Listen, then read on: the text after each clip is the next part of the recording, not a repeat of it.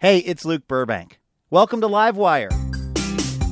This week, we're talking about adaptation with writer Walter Kirn, who's had a number of his books adapted into films and who himself adapted into being the friend of a guy who turned out to be a complete charlatan. So I drove 2,000 miles in a truck with a crippled dog, not knowing he was an imposter, not knowing he was a serial killer, which he was. Plus, comedian Ron Funches, who moved into his aunt's house in LA to pursue his comedy dreams, only to learn his aunt's housekeeper was not having it. The hours and the like schedule of a comedian are also very similar to what looks like a drug dealer to like an 80 year old Hispanic lady. so she was pretty sure I was like running drugs. All that, plus, we have got music from the Secret Sisters. We got a great show for you, so let's get to it and head over to the stage at the Alberta Rose Theater. Our theme is adaptation. How do we grow and evolve as the circumstances of life sort of change around us? We also have a guest, Walter Kirn, who's an amazing writer who wrote a book called Up in the Air uh, that was adapted into a film called Up in the Air starring George Clooney. And in that movie, George, we have one George Clooney fan. He's going to be bummed when he hears that. In the movie, uh, George Clooney plays a guy who is obsessed with accumulating frequent flyer miles. He's trying to get to 1 million frequent flyer miles, and he basically lives his life on airplanes. And Walter's book writes really beautifully about how lonely and isolating that existence can be for somebody to just be one of those kind of road warriors. And as I was rereading the book this week, it occurred to me that without meaning to, I have completely become that guy. And I don't mean George Clooney, I wish. I have become like the character in Walter Kirn's book. Last year, I flew just under 200,000 miles for various work things. You applaud now, but let me put it in different terms. That is roughly eight times around planet Earth, which, unless you're a crew member on the International Space Station, is too many times around Earth in one year for a person. And I think because of all of this intense work travel I've been doing, as kind of a, a coping mechanism, I have streamlined and maximized every single second of my travel experience from when I leave the front door of my house. I know which security line to go through. I never check bags. I have TSA pre clearance, so I don't have to take my laptop out, don't have to take my shoes off. I have all of the airline apps. I even have an app that tells me, based on the actual plane that I'm going to be on, where the good seats are. And I'm not proud to admit this, but I am that sad, annoying person who smugly boards the airplane before you because of my elite status. I still have to board after parents with young children and active duty military, but I'm trying to find a loophole because that doesn't seem fair to me. I earned these smiles, I want to use them. If it sounds at all like I'm trying to brag about any of this stuff, I promise you I am not, because it turns out it's actually not the greatest way to live. I think when this is most apparent to me is when I'm in one of these uh, like private airplane airline lounges where they give you free snacks and stuff, and I see all of these just power travelers, and they have these. Um, like their luggage tags show what their elite status is. And they're all just kind of like sadly, glumly looking into laptop computers. And I think it's because all of these people, and me included, realize that we have mastered this universe, but it is not where we want to be, right? Like, as we are accumulating status with the airlines and with the hotels and the rental cars, we are probably losing status with the people that actually matter our families, our loved ones. And life is really weird because you don't even realize it, but you're making decisions all the time that are kind of funneling you and channeling you into what becomes your real life. And one day you're on a rental car shuttle, like I was, and you get the app for the rental car company out, and you realize that you have achieved the rental car status, and this is a real thing. You have achieved the rental car status of wizard.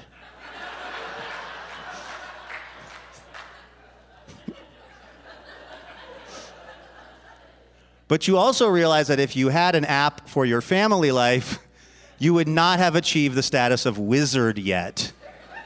So I'm trying to, in my own life, think about how I can change some of these things. I will tell you, though, that being said, it isn't all bad. There are some moments of true joy. I had one today coming to do the show. I had a connecting flight. The flight I came in on was running late. So when I got off the plane, I realized I had three minutes to make it across the airport to where my other flight was. And I faced one of the toughest decisions you have to make in an airport, which is do I run for the flight I'm trying to catch? Maybe that's not a hard decision for you. For me, it is. I get very embarrassed running for a flight. I don't like it. I feel like it's a really good way to let a bunch of strangers know that you're not managing your life well. Like nobody has ever looked cool running through an airport since O.J. Simpson did those Hertz ads, and that was the 80s. There was a lot we didn't know about him. It's not a good look on anyone, so I kind of walk, jogged, tried to maintain a little dignity, and I got to the gate, and the reader board sign said, Boarding door has closed right? Even if you don't fly a lot, you know that when the boarding door is closed, nothing, not even an act of Congress, is going to open it. I don't know what the rules are on that or why it's that way. I know, though, that the airlines treat the boarding door, once it's closed, like the plane is the Ark of the Covenant in Raiders of the Lost Ark. And if you open it, someone's face is getting melted off. So they're very strict about it. I get to the gate I look at the thing, I'm kind of bummed out, but I'm just like, well, that's life. This has happened before. And the gate agent looks at me, and there was some kind of twinkle of recognition in her eyes. It was like game recognized game. And she said, What's your name? And I said, Burbank.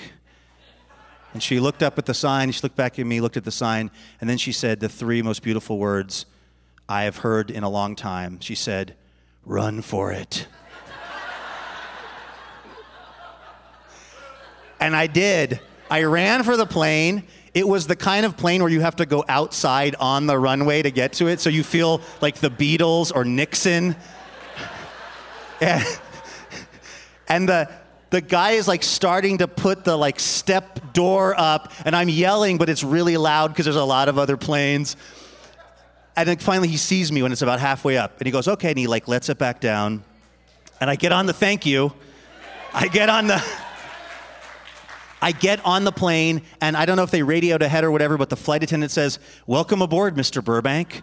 And I go, I sit down, and they give me my free drink, and the thought that goes through my mind is, Who needs family? so much better.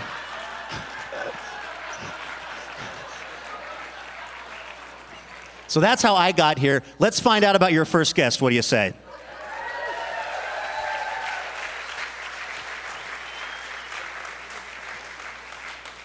As I've already mentioned, Walter Kirn wrote the book Up in the Air, which was adapted into the film of the same name. His most recent book is Blood Will Out, which is an amazing true story of a friendship he had that was built on a complete lie. He's a columnist for Harper's and also he co hosts the great podcast for writers called Writerly. Please welcome Walter Kirn to Livewire.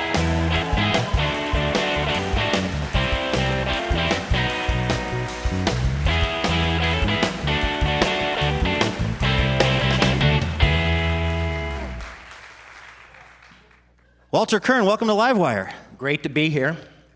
Let's talk a little bit about your book, uh, Up in the Air. Okay. I know that it was very well received when it came out, and then 9 11 happened. Yeah, it, it, was up almost at the top of the bestseller list. Um, and then one month later, as it was climbing, 9 11 happened, and I'd gotten a movie deal, and a Hollywood executive said, no one's ever going to fly again, and nobody's ever going to watch a movie about flying again, so sorry, kid. Um, but, you know, Up in the Air was a book that, uh, you know, your, your theme is adaptation, that came out of my feeling that people were, you know, losing their ability to live in one place anymore. And I, and I, I, thought that it had reached a kind of crisis stage, but apparently it's gone on and gotten worse as your uh, monologue uh, Yes. proved. Yes. Are you, have you considered writing Up in the Air 2, Even Upper, starring Luke Burbank? Because I, I got a lot of notes for you. Well, you know, uh, somebody told me, I know that you think you have high status and 200,000 is a lot. But um, I'm getting, I'm getting mileage shamed. Yeah. But the director of Up in the Air, Jason Reitman, told me that once he had a 747 held for him at Tokyo Airport because his status was that high. Whoa. So, until you get there, baby. Yeah. That's fine. My goal, my goal is actually not to get there, It- if really? possible. Well, it was a beautiful film. It was nominated for many an Academy Award, but also I know that it was adapted from your book. Uh, you wrote a version of the screenplay, but other people also uh, pitched in. It sounds like almost everybody in Hollywood had took a whack at it at some point. What is it like for you when you you work hard on a book and you create these specific characters? Things are happening for a reason, and then someone else makes it George Clooney and puts it on the big screen. Well, you know, when I found out that George Clooney was, was starring in it, I was lying in bed with a girl I was thinking of breaking up with. And it was early in it was early in the cell phone era. And she was looking she was she was looking on her cell phone after a kind of intimate moment. And I thought, gosh, that's so rude. I mean, now it happens all the time. So I turned I, I turned on my cell phone and I had an email that said, George Clooney has just uh, agreed to star in Up in the Air. So I turned to her and I said, Hey, guess what? I don't know what you're reading, but what I'm reading is that George Clooney is going to basically play me in an upcoming Hollywood movie. And then I put my pants on and got out of there. Wow. That's a serious mic drop. Yep. We have Walter Kirn here. This is Livewire Radio from PRI. Walter's latest book is Blood Will Out. You can also hear him on the Writerly podcast, which I enjoy greatly, uh, not as a person who writes, but as a person who dreams of writing. Um, one of the things that you talk about as a writer is that on that show is that you want to not just tell a story, but you want to take your vitality as a human and transfer that to the reader. How It's like being you- a reverse vampire. yeah. I want, to, I want to contribute my life force to my victims. How do you do that? How do you do that? Yeah. Um, As a writer, how do you transfer your your vitality to somebody who's reading your stuff? Well, I'm going to be very earnest in this answer because I take writing very seriously. Um, you sit at the desk and you pour every bit of passion, imagination, hope, um, fear you can into that sentence, every sentence. And the sweat and the toil that no one ever sees, uh, that goes on, you know, in the dark, is magically transferred to the reader when they lie in the dark reading that page. And that's what it's all about. It, it really is a form of communication in which you don't have to be in the same room as the person, you know. But it's that important to me. Are you able to tell if what you're writing might have that effect on somebody? Uh, I have no idea. You know, uh, here, here you know whether you've told a good joke um, or, you know, made somebody sad. You hear, aw. Uh, you can only be your own audience when you're writing, and you can only guess at the effect you're having. And sometimes you're completely wrong. I thought Up in the Air was a funny book, and most of the people who read it thought, like you, that it was kind of depressing and melancholy. So. Well, I thought it was accurate, which in my mind is different than something that sets out to be depressing or melancholy. I just it didn't sugarcoat anything. anything that's accurate about human beings is funny. Um, uh, but uh, yeah, I, I didn't sugarcoat it, but I thought that the lifestyle of the so-called, you know, uh, road warrior was maybe on its way out. That people were going to see reason and stop living in this, you know, terrible, hectic way. But it's only gotten ten times worse. I know you you also travel extensively for work, but it seems like you've gotten some kind of a system going because I understand that you split your time between Los Angeles and Livingston, Montana. Yes, I do. What's a day in Livingston, Montana like for you?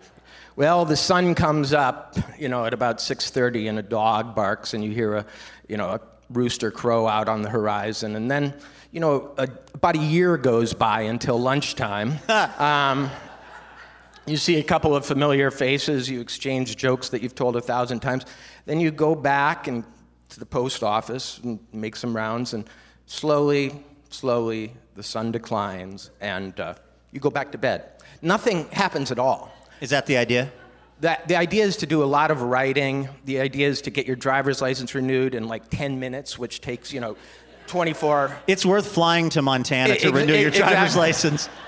Are you still reading a chapter of Moby Dick every day, or did you get through that project? I finished that project. It was one of the most doable resolutions I've ever, you know, accomplished. Yeah. What was the what was the, the reason behind reading a chapter of Moby Dick every day?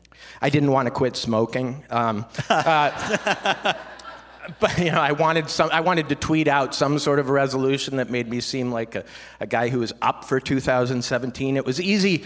It was easy not to be up for 2017. Yeah. Um, uh, no, actually, I read it because I read it as a sort of historian. I wanted to read about a madman in charge of a great ship who. Um, who, who is pursuing a perhaps non-existent creature of the deep? Uh, I'm not following you, Walter. yeah, I know, I know. We, we have Walter Kirn here. Uh, his latest book is Blood Will Out, which um, is, is a quite incredible true story from your life. Can you tell me how you met this guy, Clark Rockefeller? 1998, Livingston, Montana. Does that not set a scene? Um, and uh, my wife at the time, my second wife, is head of the uh, local humane society. They get a call. A dog that they have, a crippled dog that's in a wheelchair that was shot and run over, has uh, been put out on the internet for adoption. And a man from New York City named Clark Rockefeller has called and said, I'd love to adopt this dog, but I can't get it to New York. Uh, my private jet is in China with my wife, and I don't drive a car. And so my wife comes home to me with this problem and says, How do we get Clark Rockefeller this Gordon setter all the way from Montana? And I said, I'll drive it. So I drove 2,000 miles in a truck with a crippled dog to uh, gratify an invisible Rockefeller at the other end. And uh, met the guy. He turned out to be one of the greatest eccentrics I've ever met. Um, and became friends with him for 10 years, not knowing he was an imposter, not knowing he was a serial killer. I mean, you know, which he was. What was his real name? His real name was Christian Karl Gerhartsreiter. He was a, a German foreign exchange student who'd come over to Connecticut at 17, sat at the couch, sat on the couch of his host family's living room watching Gilligan's Island, and saw the millionaire Thurston Howell III and said, "I want to be that guy." So he practiced his voice, and he set himself up as an American sort of blue blood aristocrat, and uh, moved out to California, murdered a couple of people, chopped them up, buried them in a yard, um, and uh, Classic Thurston Howell. yeah, yeah. Uh, you know, th- there wasn't room on Gilligan's Island Yeah. for a hidden grave, but Right. um, um, they were all up in each other's faces there. But uh, in, in any case, you know, at that point he was a British uh, baronet. Uh, he was passing himself off as that. Then he became the cousin of Cameron Crowe, the movie director, for some reason. Weirdly specific lie. Yeah. Well, what's weird is that he kept his aliases kept the same initials, so he could use his monogrammed shirts over and over. So CC was his chosen set of initials, which I think he chose because it stands for carbon copy. Um, and he did not have a self. He was a sort of bad Xerox of about a thousand different selves, and I, being a trained journalist and writer, couldn't tell at all. Um, that's what is so fascinating about this is that you're obviously an observant person. What was it like being around this guy for all those years? I mean, did it did it all seem like it made sense the stuff he was saying? Well, you see, I, I wanted to write this book for all victims of con artists and you know lovers who didn't tell the truth and partners who you know emptied the checking account because being a victim of a you know a, a, a, a, fraud as we all know right now in america um, involves some guilt on your part, some complicity on your part. And, uh, you know, I'd gone out to Princeton from a little Minnesota town and hadn't been treated very well. And the prospect of being accepted by a Rockefeller was so intoxicating that I was willing to overlook many, many strange and inconsistent uh, facts in his life, you know. What finally uh, it sort of tipped everybody off about this guy? Well, he, he, he uh, kidnapped his daughter, uh, his seven year old daughter, after a custody hearing in, in, in um, Boston. Uh, he'd lost custody of her. And then it went out throughout the country, a sort of you know, amber alert that he was on the run. And then the Rockefellers came out and said, This guy's not a Rockefeller. We've never heard of him. At which point I said, Those Rockefellers, how cowardly. One of their own. no, I, I, I, turned to my girlfriend at the time and said, You know, they throw you under the bus the minute you do something, you know, a little bit colorful. Um, but then they found out that he was the same guy who'd been living in Pasadena and, you know, killed these people and so on. And I looked at myself and I said, You know, you shouldn't be allowed outside, Walter. Uh, you know, don't, don't make your own friends. Let your, you know, parents make your friends for you. At least run them through AFIS. Yeah, yeah, yeah, yeah, yeah, yeah. Seven people who watch Forensic Files got that joke, and I salute you. We have Walter Kirn here. His latest book is Blood Will Out. Um, has that experience of, of, of, being friends with somebody who turned out to be uh, leading such a double life, has that actually affected your level of trust with other people that you, that you meet, uh, that you have met going forward? Absolutely. I met this guy in 1998, which was just when Google started. Everybody always says, Why didn't you Google him? And I was like, There wasn't Google. Um, but as the world has progressed. Why we, didn't you Alta Vista him? or ask Jeeves him. Yes. um, Talk about another fake blue blood. Yeah, yeah. Yeah, right, Jeeves. Ask Jeeves. yeah. So it, even once Google came around, I didn't Google them because I grew up in Minnesota and it wasn't polite to ask questions. Um, but but uh, no, I don't trust anybody, really? especially now. No. Um, once I learned that there were people on Twitter and Facebook that weren't real, I, I went into my shell for about 18 months. Yeah. And I've been to the internet lately. I think you want to stay in that shell, Walter. Yeah, yeah, yeah. As yeah. long as possible. Yeah. Walter Kirn, everybody.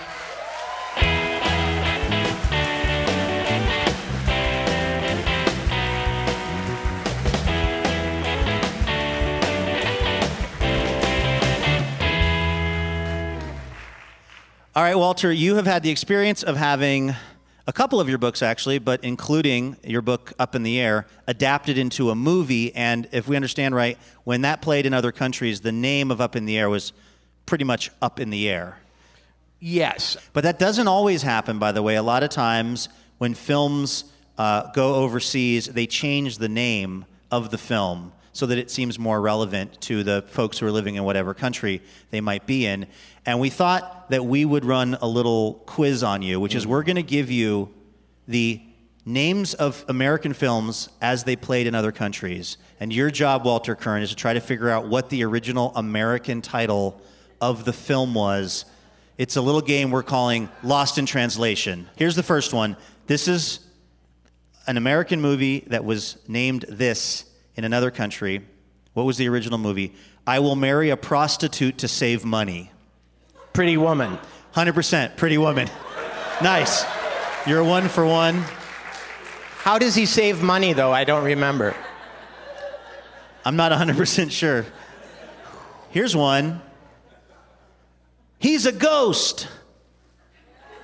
Ghost. Too easy. Um, that was. Do you want to? You want to keep guessing? He's a ghost. He's a ghost. Mm, I, I, don't know. I don't know. I that was the name of the movie The Sixth Sense when it played in China. Oh no! That's why it bombed in China. Ah. They gave away the ending in the title. There was a movie, an American film that in Germany was distributed under the name Urban Neurotic. Wow. Urban neurotic. Yeah, that could be anything. I'm going to say, mm, well, it could have been that movie Her, where uh, Joaquin Phoenix plays the guy in love with his phone. Um, I'm going to say it was a Woody Allen movie. you are right. Yeah, uh, Annie Hall. You are absolutely right. It was Annie Hall.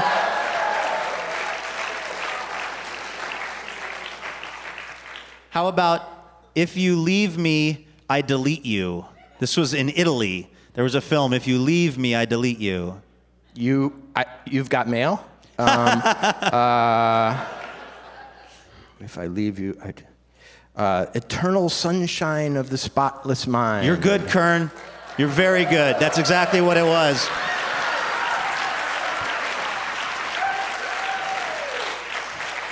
Okay. Last one. Yeah. There was a movie released in Israel that was titled Love is in the Sky. Wow. Uh, moonlighting. Not not moon. No, what, what's the one where Cher uh, is You're in thinking love? Moonstruck, Moonstruck. which it isn't. It's not Moonstruck. No, but that's actually a very good guess. 2001: A Space Odyssey. No, little a little a little newer than 2001. More about things that happen in the sky, things that are more aerially exciting. A movie that also featured an extremely homoerotic volleyball scene. I'm not allowed to watch those. Which which which? uh, We are talking about Top Gun. Top Gun. Yeah. Love is in the sky. I, I is they- they're referring to Val Kilmer and, and and Tom Cruise in terms of love or what? It's uh, it's a mystery to us. We just Yeah. know that in Israel, if you saw Top Gun, you actually saw a movie called Love Is in the Sky. Wow. Wow. Incredible stuff. Walter Kirn, ladies and gentlemen, check out the Writerly podcast and Blood Will Out.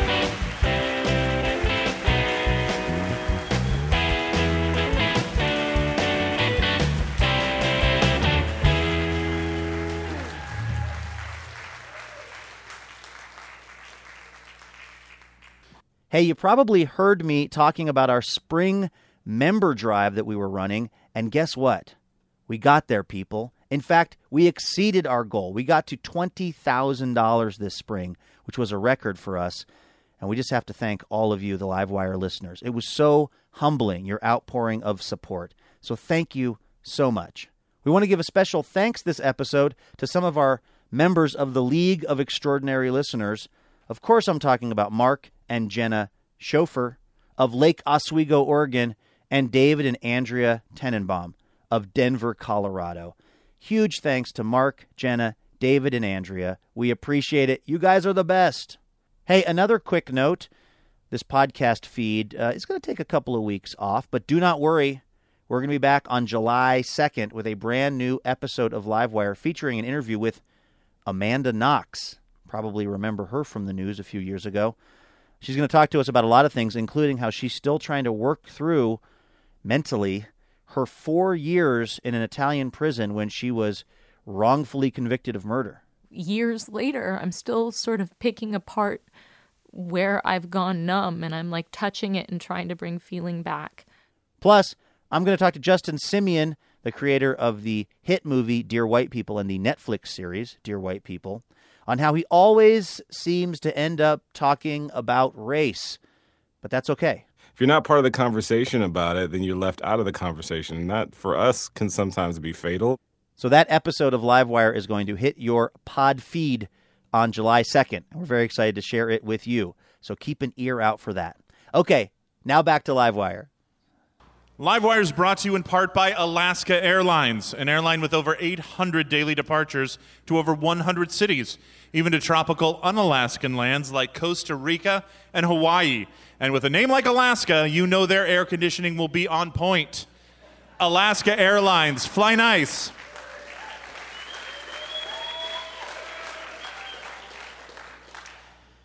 Our next guest moved to Salem, Oregon when he was 13, and then in his 20s became one of the most unique voices in the stand up comedy world from right here in Portland, Oregon. Then he moved to LA and had to adapt to being a pretty famous TV dude thanks to his appearances on At Midnight and Kroll Show and Chelsea Lately and starring on the NBC show Undateable.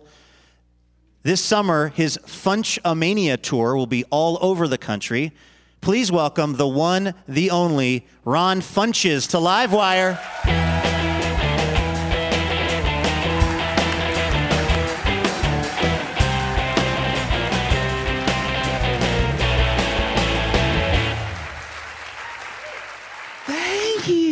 I haven't been here in a while. Um, I grew up in Chicago, Illinois. Uh, thank you so much. Thank you. I built it myself. Uh, it's a rough place. It's a rough place to grow up in, especially if you're the only brother on the block that's into bumping Alanis Morissette. So you ought to know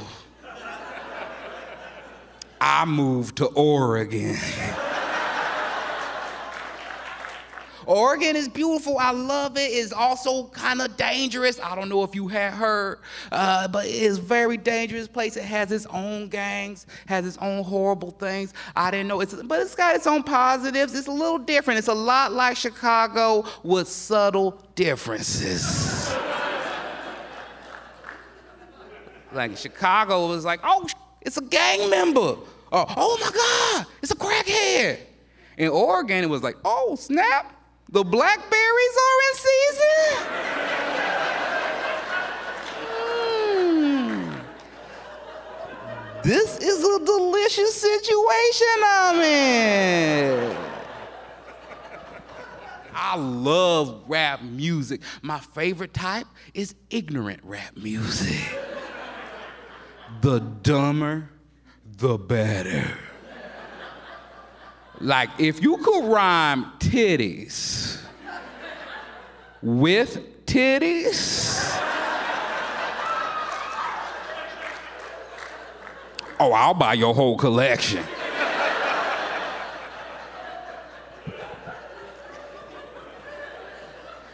Just keep it coming, Juicy J. Y'all love the juice, man? I love Juicy J.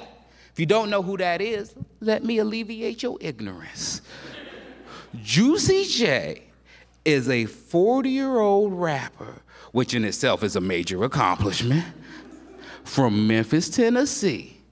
And all he raps about is smoking weed, drinking codeine, probably without a prescription, and having sex with college girls. And he's won an Oscar. Now think of all that you've accomplished.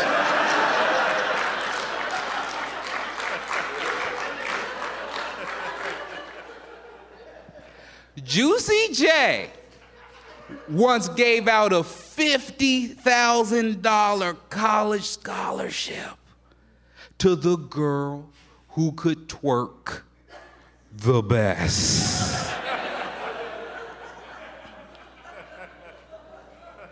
Juicy J is the black Willy Wonka.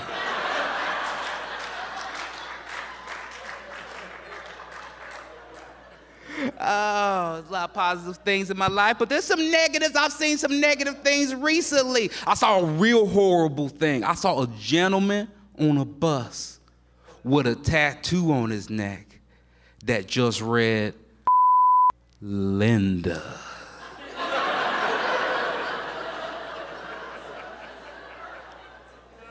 that guy hates Linda. Or he has to remind himself to be intimate with Linda. Either way, Linda could do better. Oh, okay. Oh. Oh, you know Linda? Thank you guys for your time. Ron Funches. Ron, welcome Thank to you. Livewire. Thank you for having me again. I've been here before. Uh, welcome back to Portland, man. You, Thank you. you. You kind of would you say that you you started your comedy career here? Definitely. I think anybody could say that because that's what happened for sure. Did that like did that impact your comedy early? Just being in Portland, being around whatever was going on in Portland in the day? Uh, I think, especially for me, it was it was a great scene just because w- what we had a few people to look up to, like Dwight Slade and Susan Rice, but no one really had this blueprint of how to be successful in comedy. So you, That applies no to a- one was successful. Uh,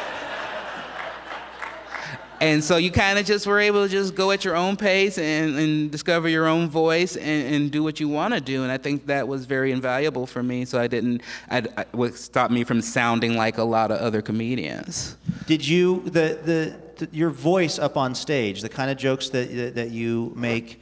Uh, did you have that like right away when you were open miking and stuff, or did you kind of develop your voice over time? No, I kind of, you know, I think just like in life and as you get older with anything, as more you experience, you kind of give yourself more permission to be yourself. And I was trying at first to be what I thought what a comedian should be. So I would come out there and be like, "Oh, who's what's going on tonight? Who's got a birthday? Who's drinking?" And I'm like, "I'm allergic to alcohol. I don't give a who's drinking at all." so I had to learn to just like let myself be myself and just be like, these are my jokes. If you like them, great. If you don't, I got another one coming around the bend. So hope you like that one, or you can leave, I guess. It seems like that would be a tough thing to do as a as a kind of a comedian starting out, just because people get into comedy to hear the audience laugh. A lot of people who do comedy are very, um, I don't want to say needy, but it's just. That's a good word for it. but so you you weren't that way. You were okay with the audience getting what you were doing or not getting it. no, I was still needy. I still am needy. What do you mean? I still want people to like me, but it, at the end of the day, I just knew that I had to like me and I had to like what I was doing. And so if I was making myself laugh and enjoying it, then it's kind of like, well, I, I'm assuming some, people will get on board eventually because I think that's probably what people like about me is that I'm having fun. So I couldn't go out there and tell like jokes I didn't care about, you know? You moved to uh, Los Angeles. Thank you so much. What, uh, what was it like when you moved to LA from Portland, Oregon? It was terrifying. It's scary there. It's just scary in general to leave a place where you're like you're comfortable and, and you can get a lot of stage time and people were liking me. But I knew that like just what you know, whatever industry you're in, you have to go to where those jobs are. And so I was like, you either have to, if I'm going to be like, oh, I want to be a national comedian, I have to go to California or New York, and I like California a lot better. So that's where I went. Um, but it was terrifying. I slept in, I lived at my aunt's house for like three weeks until her housekeeper kicked me out. And Wait, is this the plot of The Fresh Prince of Bel Air? I think it is. It was like a turf war. She was like, because my aunt didn't really stay there and my cousins didn't stay there. And she was like, nah, I'm not going to let a new, now we got this house to ourselves. So we the gonna- housekeeper was not down with you being there. Mm, no, because I found out like if if you're the hours and the like schedule of a comedian are also very similar to what looks like a drug dealer to like an 80 year old Hispanic lady. so she was pretty sure I was like running drugs. How did your uh, family respond when you were getting on TV a lot and then you, you're uh, starring in this NBC sitcom? Mm-hmm. And you're like kind of getting to be like a legit famous person who people recognize. oh, thank you so much. how did your how did like how did your family and friends react to like seeing you on, on national TV all the time? Uh, they didn't really care. Like my mom and stuff. Didn't, like my mom only cares about if it's like shows that she actually watches. You know, she's like, I don't watch Powerless on Dateable. she's like, tell me when you on Blackish, and then I was, and then she was happy.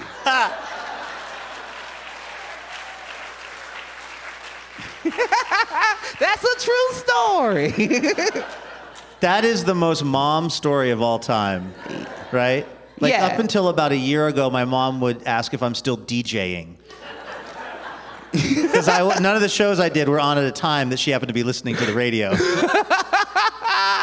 But it's good. You need to be humbled, and your mom is great for that. And I love it. I love it. I, I always joke that my mom was the wind on top of my wings.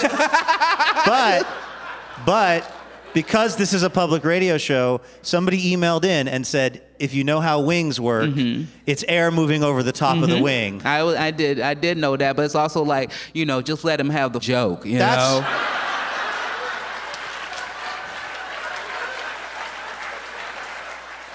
But it's just like, oh, I'm so smart. Like, if you were so smart, you would have got the damn joke and moved along. What is a joke that you can't figure out why it doesn't work because you think it's a good joke?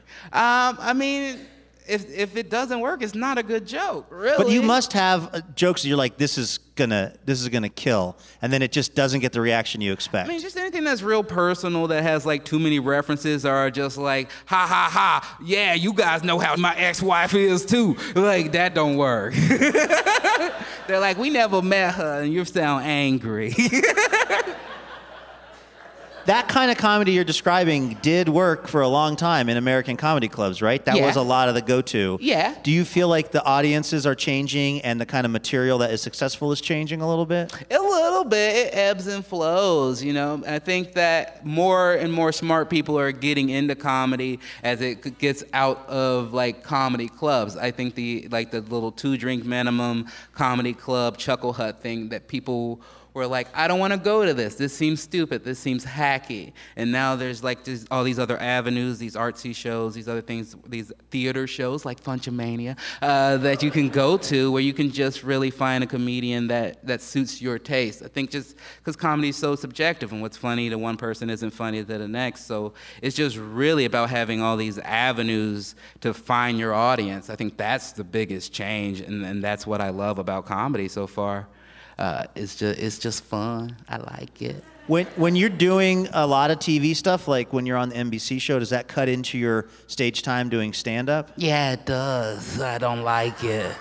It's like nobody told me that if I got good at telling jokes for like 10 minutes, that they would make me work for like 15 hours a day, which is like the opposite of why I got into this game.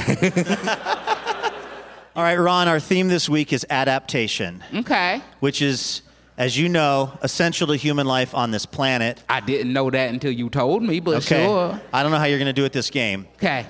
Over millions of years, we have been evolving and adapting into the amazing, beautiful creatures that we are now. Got but it. some of our behaviors are straight up weird.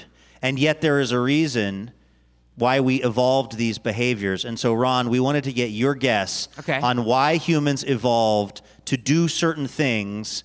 Then, we're going to compare your answers to what the real scientists who study human nature actually say. Okay. Well, we, you don't even have to do that because I know I'm going to nail it. So let's just do it. We even had the band write a sting for this. Why? Why? Tell me why it's human nature. Why? Livewire House Band. It's a good thing. All right, here we go, Ron Funches. 'Kay. What would you guess is the evolutionary function of goosebumps? Ooh, of goosebumps, so that you don't like get too cold, so you know that what your temperature is, so you don't freeze to death. Is that a good one, or should I have made jokes first? Is this a joke thing? It's a- Is this like Hollywood Squares, where I say a joke answer first? Or... You get to do whatever you want. That's a pretty good guess. It's not the scientific reason. Also, it was so that R.L. Stine could get work. I found it, guys. Yeah.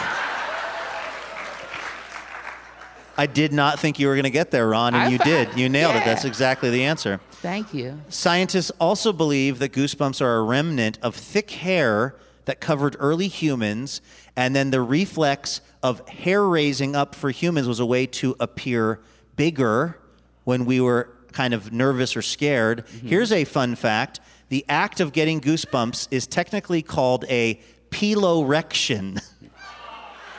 Grow up. Also, what if I had said exactly that? he knew exactly what goosebumps were for. he knew piloerection. Oh, I know piloerection. All right. Ron Funches. Why do human beings cry? oh, okay, because the notebook is so good. Uh, um, I'm guessing to c- clean, things, clean our eyelids and eye, eyelashes and our eyes, make sure we don't get dust and stuff in our eyes. Is Yes, kind of. Okay, just You're- say yes. Don't Yes, say Ron kind Funches. of. Thank you. We are the only animals who cry, as far as scientists can tell. They believe that tears carry undesirable hormones and proteins. What about doves?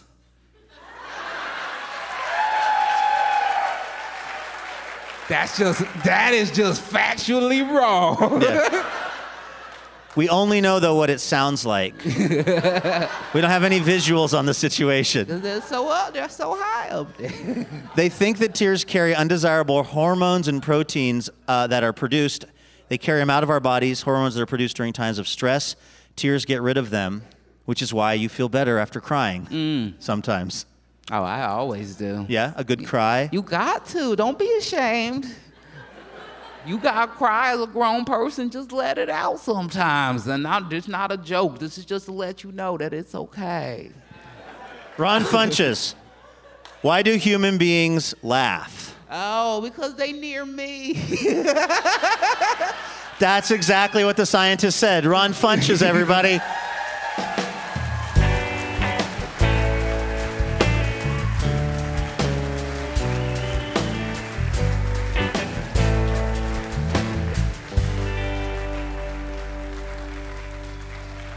Livewire gets support from Fully, who you may have known for some time as Ergo Depot. They have been Livewire supporters forever and ever, from way back in the day. And it's so exciting for us to get to partner with a Portland small business that makes really cool stuff that is going to improve your life. Uh, if you have a job or if you do things that are intended towards being productive, and if you sometimes sit in a chair or at a desk while you are doing said things, you need to check out the full lineup of things that Fully sells. They sell furniture that keeps you productive but also keeps your body in motion. And when your body is activated and your brain is getting all that blood pumping to it, you are going to be more creative, more efficient. You're going to be more better at doing whatever your job is. I use a fully TikTok stool when I'm at my house and I'm recording things for Livewire, and I'll tell you, the thing is great. It's really changed my life. I also use a Jarvis sit stand desk on stage when I'm doing Livewire and a Capisco stool, which is comfortable and supports me. Right now, Fully would like to thank Livewire listeners with a very cool deal 10% off products. So if you go to fully.com slash livewire and you use the code live summer, that's one word, live summer, you will get 10% off any purchase. Fully has outfitted all of our Livewire offices there on Mississippi Street in Portland, and uh, it is just it's been great for everybody. So if you want to find out just how cool Fully is, and if you want to get a screaming deal, 10% off, go to fully.com slash livewire and use the promo code live summer during the month of June. All right, talk about having to adapt. Our musical guests this hour are a couple of sisters from Muscle Shoals, Alabama, who used to sing for fun as kids, and then they landed a contract with a big record company, and then they lost that contract with a big record company. But through it all, kinship and love of music kept them going. Their new album, You Don't Own Me Anymore, was produced by Brandi Carlile and is out now. Please welcome the Secret Sisters to Livewire.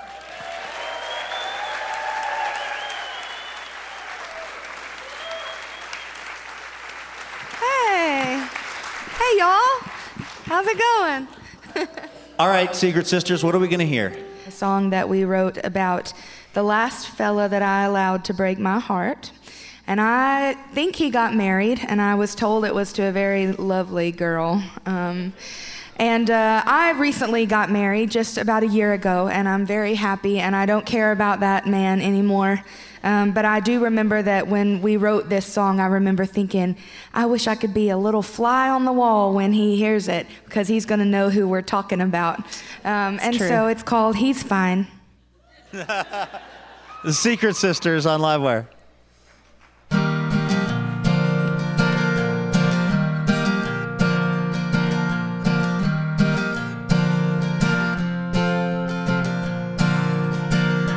Davy White, where is he tonight?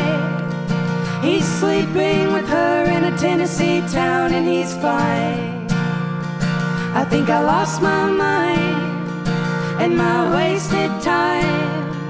I'm dreaming alone in a hotel bed that he's mine.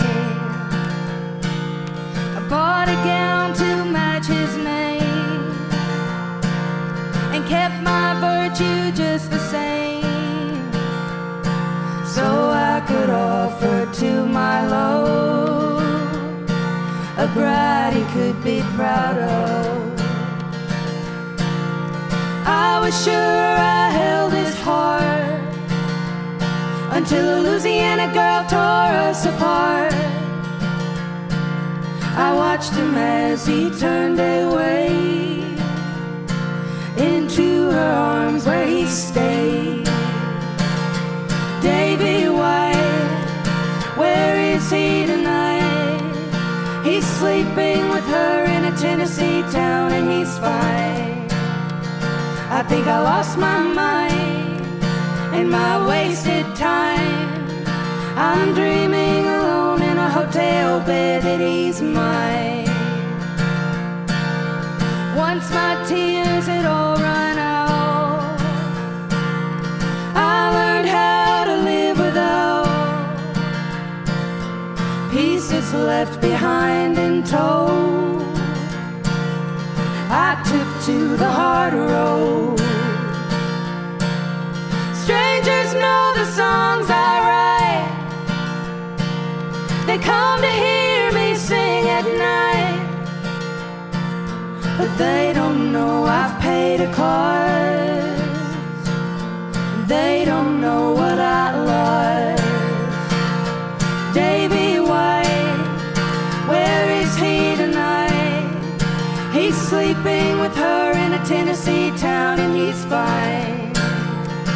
Think I lost my mind and my wasted time.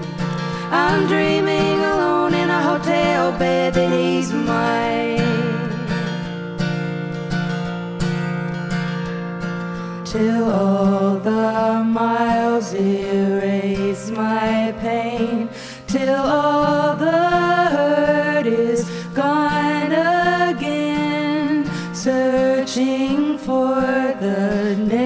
next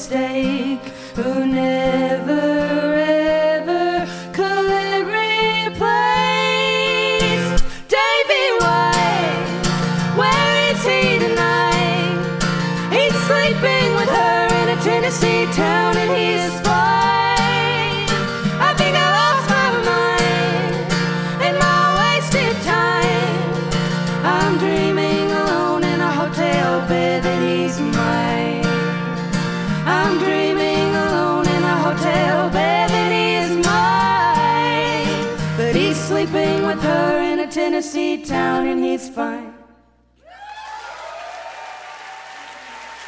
Those are the Secret Sisters here on Livewire.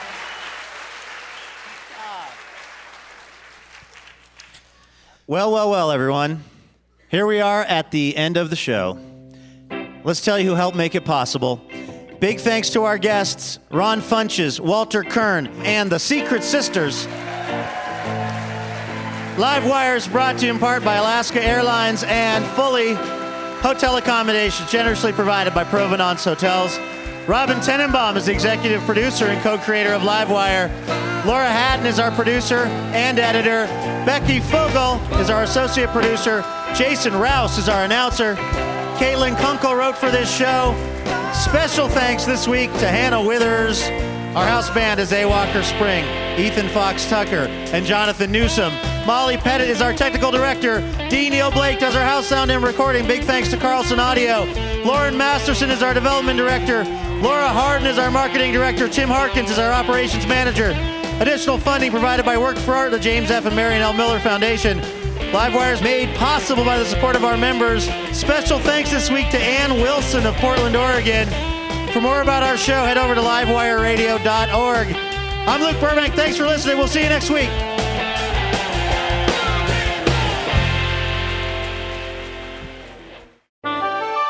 PRI, Public Radio International.